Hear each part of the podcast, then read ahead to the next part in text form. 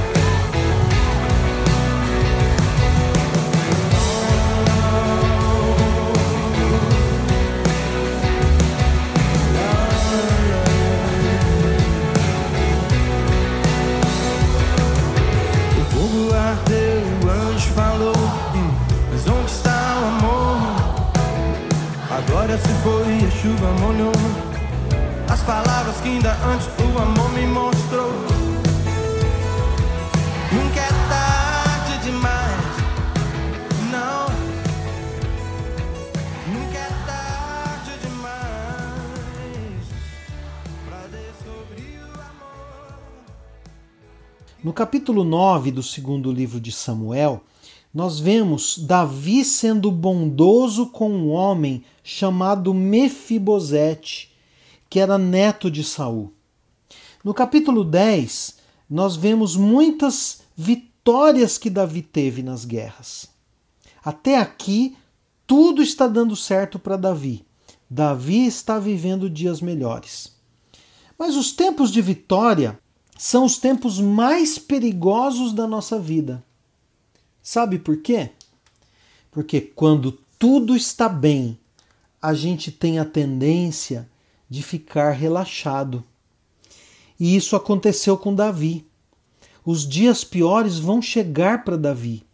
Quando nós olhamos para o capítulo 11 do segundo livro de Samuel, nós vemos um Davi distraído, relaxado, não vigiou, numa época em que os reis costumavam sair para a guerra, Davi mandou um dos seus oficiais e ficou em casa, fazendo o quê?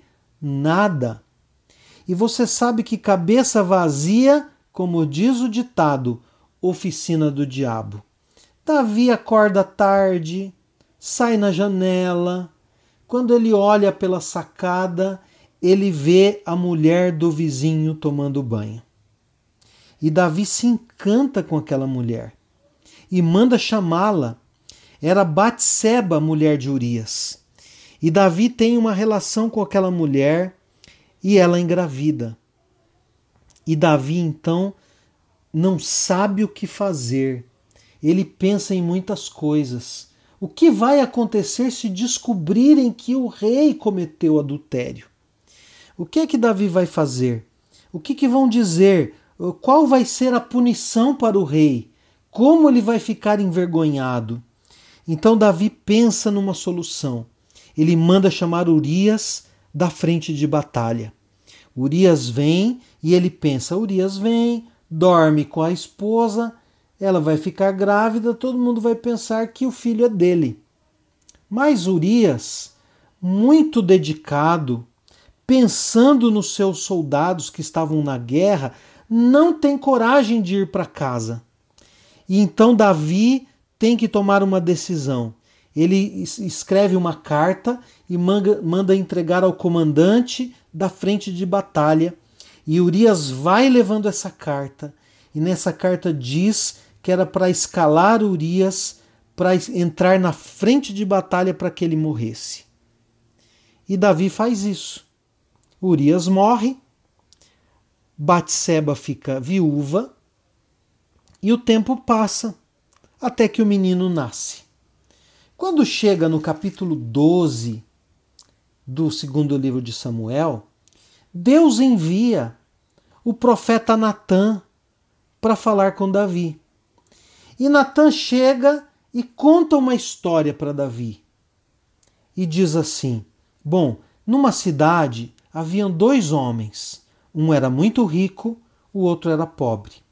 O rico possuía muito gado, muitas ovelhas, enquanto que o pobre tinha somente uma ovelha que ele havia comprado.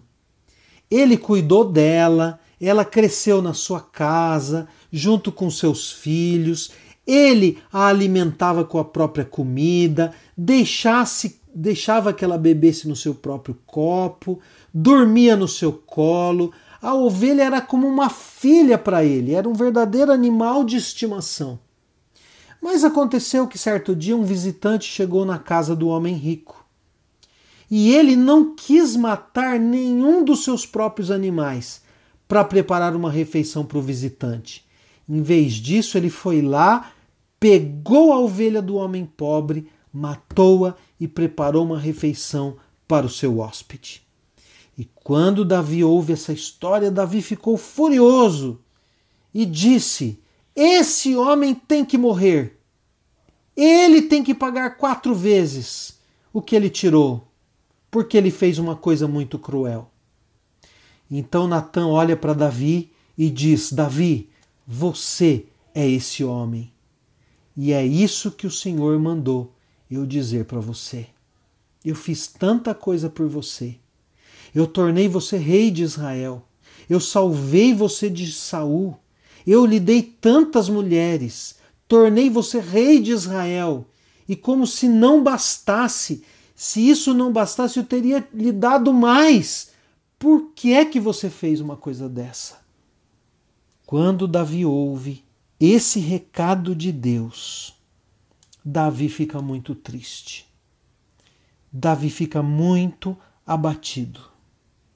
E nós podemos dizer que Davi passa por um dia ruim, por um dia pior.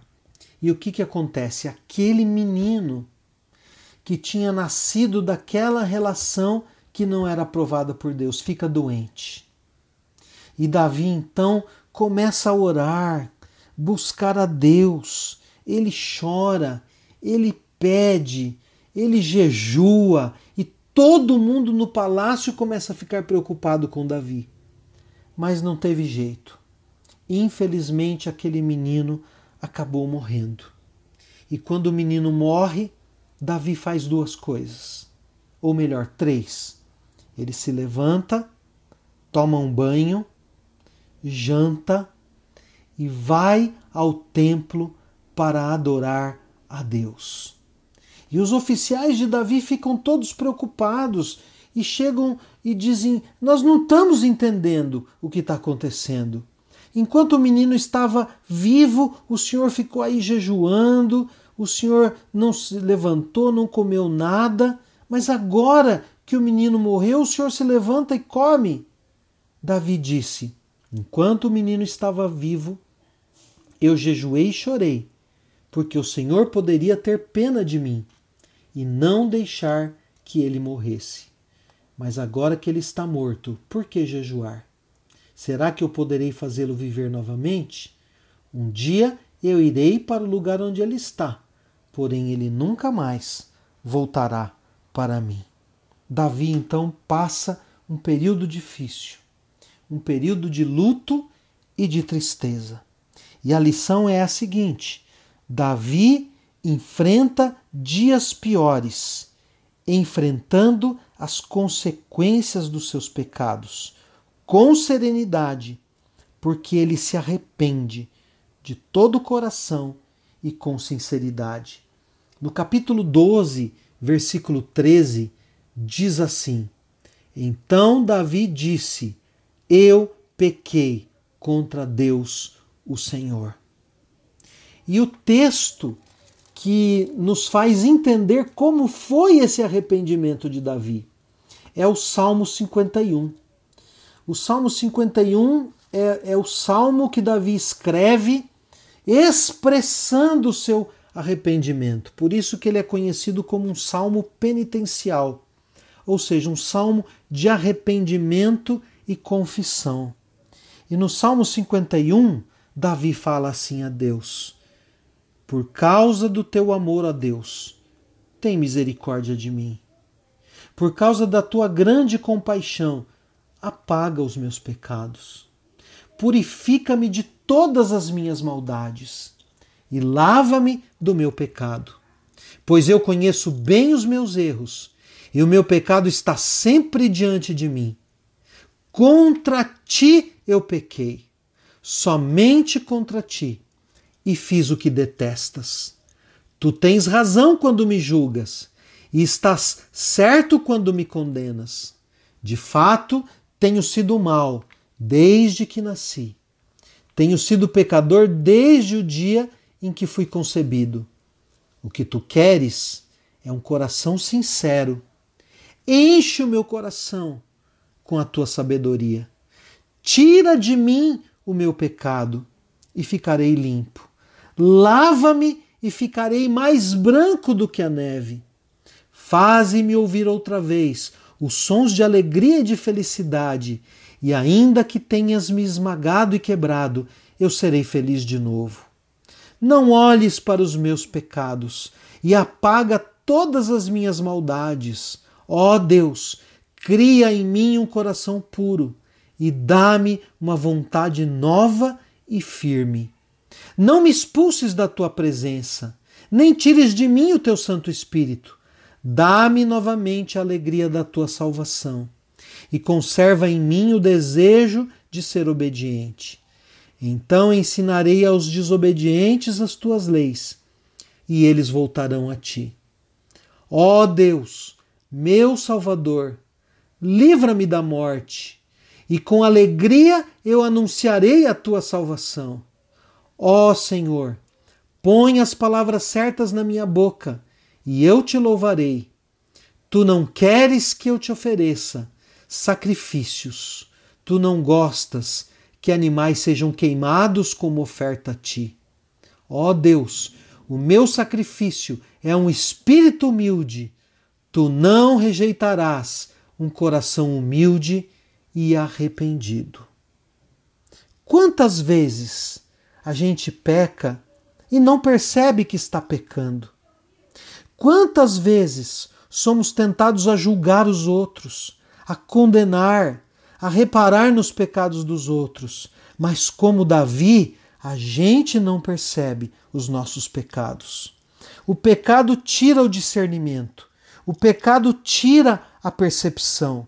Davi vai ter que lidar com a doença e a morte de um filho. Como que Davi lida com isso?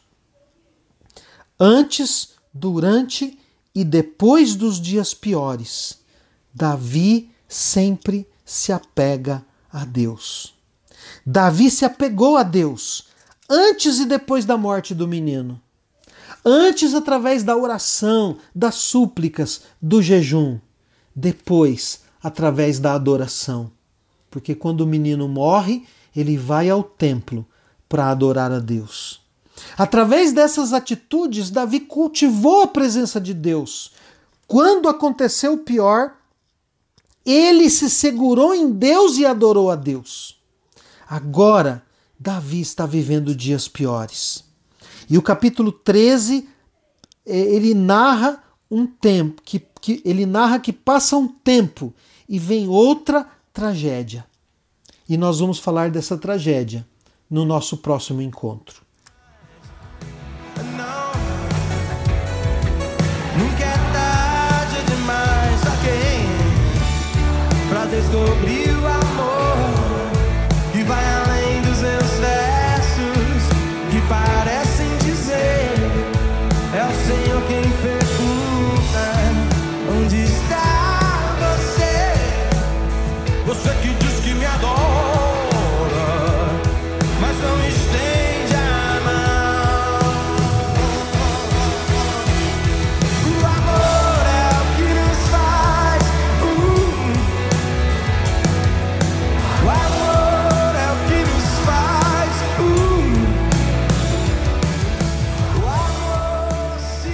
podcast foi um oferecimento de Igreja Presbiteriana Independente de Vila Palmeiras. Para mais informações, acesse facebook.com/ipivp.